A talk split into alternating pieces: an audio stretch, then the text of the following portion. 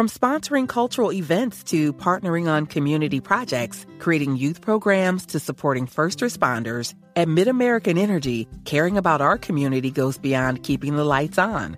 It's about being obsessively relentlessly at your service. Learn more at midamericanenergy.com slash social.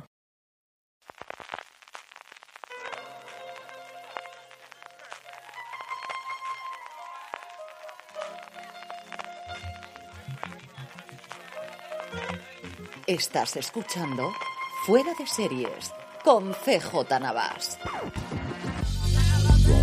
Bienvenidos a Streaming, el programa diario de Fuera de Series, en el que un servidor, CJ Navas, os trae las principales noticias, trailers, estrenos y muchas cosas más del mundo de las series de televisión. Edición del jueves 23 de junio, seguimos en Toledo, seguimos en Conecta Fiction, luego os contaré algunas de las cosas que he podido ver a lo largo del día de hoy, pero antes de que vayamos con el repaso del día, permíteme recordarte que el próximo 12 y 13 de julio vuelve el Prime Day a Amazon y ya sabes, tanto para el Prime Day como para cualquier otro momento, si haces tu compra de Amazon desde amazon.foreseries.com, a ti te costará lo mismo y a nosotros nos estarás ayudando. Ya sabes, tanto para el Prime Day como cualquier otro día a lo largo del año, amazon.foreseries.com. Comenzamos, como sabéis, que nos suele gustar con premios y es que se dieron el palmarés de las ninfas de oro del Festival de Monte Carlo y ha habido dos grandes ganadores. Por un lado, El Turista, la serie de HBO Max, que sabéis que tiene continuación, que va a tener una segunda temporada, que se llevó el, tanto el galardón de mejor serie como el de mejor creación y también el premio del público. Arrasó absoluta y totalmente. De los siete premios,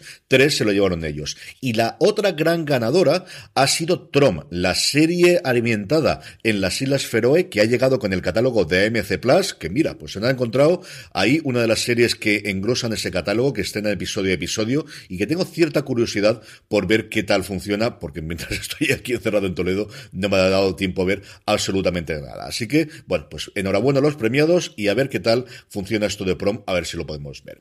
Por lo demás, posquitas cosas, la verdad es que un día muy tranquilo. HBO Max ha decidido seguir la estela de Prime Video ayer con sus fotos de los orcos y siguen jugando al gato y al ratón a ver quién da menos información y ha presentado hoy el póster oficial de la Casa del Dragón. ¿Qué es lo que tenemos? Un dragón, un dragón muy grande, un dragón muy, muy, muy, muy impresionante. Y delante de él a Rhaenyra Targaryen, la primogénita del rey Viserys, cuyo ascenso al trono de hierro va a provocar todos los conflictos que tengamos en esta serie con una estética absoluta y totalmente a Daenerys, Está muy bien el póster. ¿Qué más que queréis que os diga? Eso sí, queremos más, más trailers. Venga, vamos, veamos más imágenes, veamos qué tal queda todo esto. Dos noticias de filming, que hacía tiempo que no hablábamos de ellos. La primera es el estreno el próximo 28 de junio, la semana que viene, de Todo lo que amas, cuyo tagline, pues la verdad es que bastante espectacular. Podría ser la pareja de un nazi. Es una serie noruega que fue premiada en Cannes Series recientemente. Un drama sobre una conmovedora historia de amor demolida por la extrema derecha, escrita por Mari Haftin, dirigida por Stian Christiansen y cuenta la historia, como os digo, de una universitaria, Sara, que se reencuentra con un antiguo compañero, Jonas, se enamora ciegamente de él, todo parece idílico, hasta que en su momento Sara se da cuenta de que Jonas está siendo radicalizado por grupos de extrema derecha a través de foros online. Aunque nos separemos un poquito de series, también es destacable que mm, Filmin ha anunciado su primer documental original. Sabéis que poco a poco va metiendo la patita en el mundo de la producción original. Ya lo hizo el año que pasado con su serie Doctor Portuondo y ahora es el turno de hacerlo en documentales. La película llamada El falsificador va a clausurar el Atlántida Mallorca Film Fest, que sabéis que es una cosa que realiza todos los años la gente de Filmin, se estrenará en cines, llegará a la plataforma el 30 de septiembre y dirigido por Quique Maillo nos va a acercar a la figura del artista catalán Oswald Aulestia, uno de los mayores falsificadores de arte del mundo. Más cositas. Pluto TV, que anuncia un canal de Star Trek. No, no, no, no, no os vayáis todavía. No, lo que van a hacer es pasar gratuitamente, con anuncios eso sí, como en marca de la casa, las tres temporadas de la serie original, la serie de Kirk y Spock. Bueno, ahora habrá que decir la serie antigua de Kirk y Spock, ahora que ya tenemos a Spock en Strange New Worlds y tendremos a Kirk en la segunda temporada también de Strange New Worlds. Precisamente sobre esto, como os decía, no os hagáis ilusiones porque sigue sin estar oficialmente el estreno tampoco a Pluto TV por ahora, va a llegar Strange New Worlds, a ver si cuando concluya la emisión completa en Paramount Plus conseguimos que al menos, aunque sea en un canal de Pluto, pueda llegar la serie aquí. Y por último os comento un poquito cómo ha funcionado el primer día de Conecta. Muchísima gente, se nota que la gente tenía ganas de volver, muchísima presencia latinoamericana, especialmente de plataformas y sobre todo de productoras. Aquí que has dado cita en Toledo. Y quizás lo más atractivo para poder comentaros y para traerlos ha sido la presentación de Star Latinoamérica o Star Plus, porque de las dos formas lo han llamado. Es curioso porque cuando se referían a ello en el coloquio le llamaban Star Plus, pero luego cuando veías en todas las transparencias veías en todas las presentaciones y todos los trailers, era simplemente Star. En fin, la producción propia, más orientada para adultos, de Disney en Latinoamérica, que nos ha traído hasta cuatro series distintas.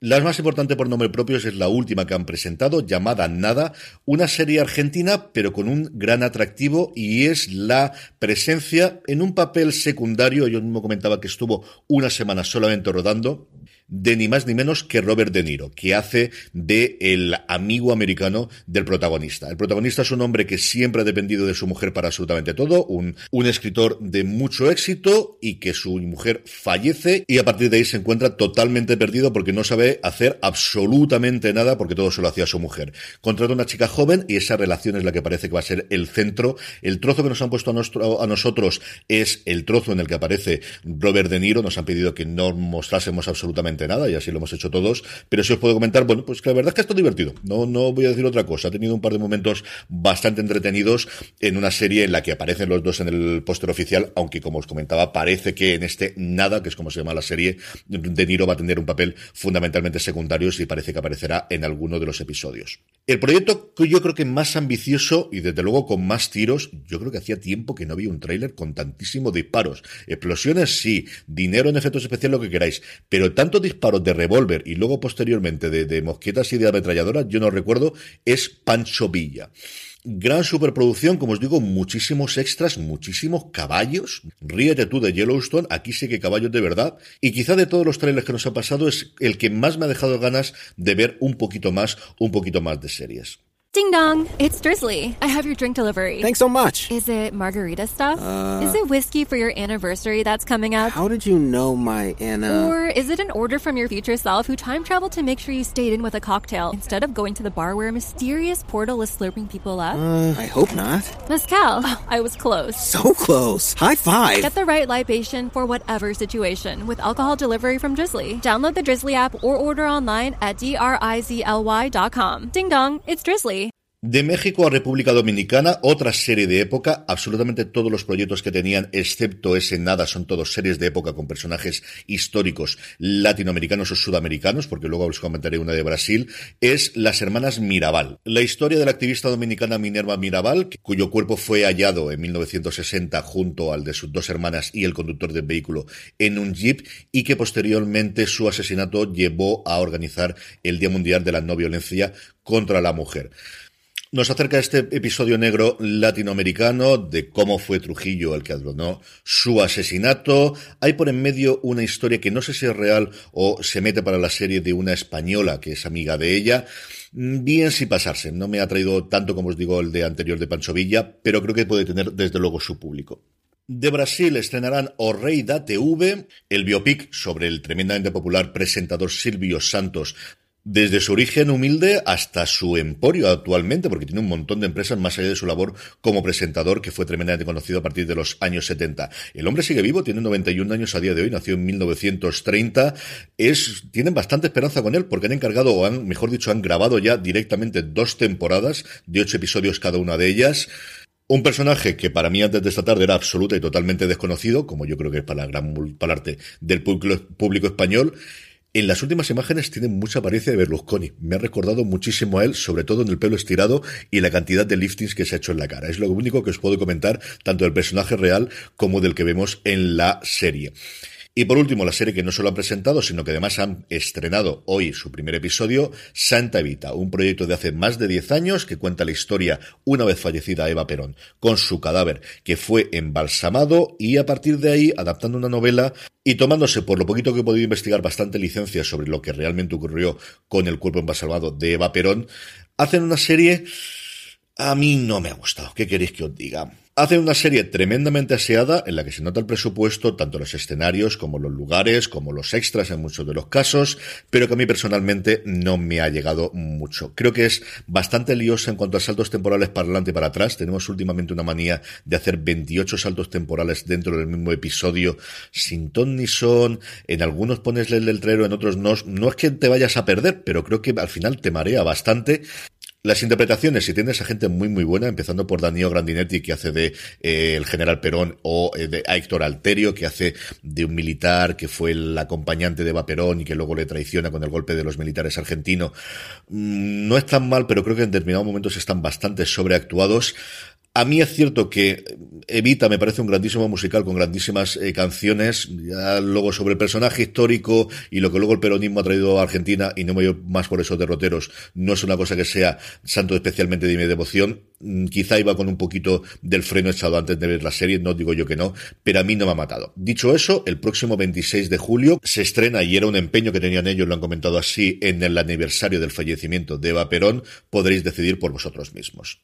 Trailers, pues dos cositas. La primera de ellas, legado Los Ángeles Lakers de Jerry Bush. Y me diréis, Carlos, te has equivocado, será tiempo de victoria. No, no, no, esta es una serie documental que va a llegar a Disney Plus próximamente, no tenemos todavía la fecha, producida por Jenny Bush y dirigida por Anton Fuqua, que me ha encantado, me, me, ha llamado muchísimo la atención y mira, pues ya tienes otra cosa a favor de la serie.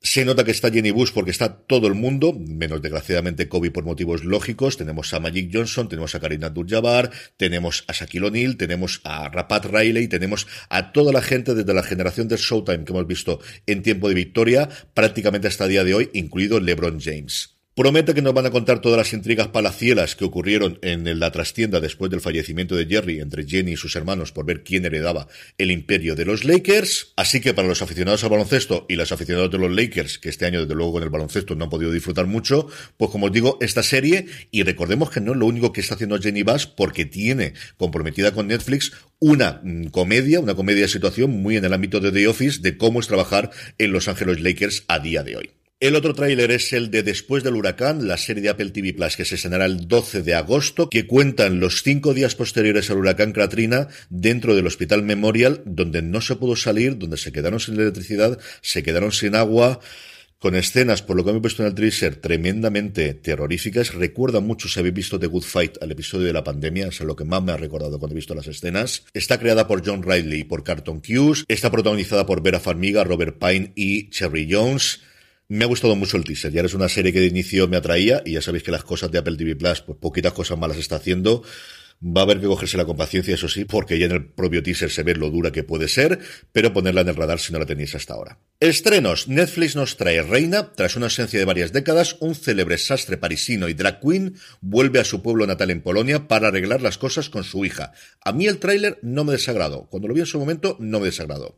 En HBO Max, Gordita Chronicles, año 1985, Cucu Gordita Castelli acaba de despedirse de todos sus amigos en Santo Domingo porque se muda a Miami con su padre, un ejecutivo de marketing, su madre, Adela, y su hermana mayor más allá del reparto, con alguno de los rostros conocidos, tiene el atractivo, y así desde luego la están vendiendo, que está producida por Zoe Saldaña y por Eva Longoria, que además dirige el episodio piloto.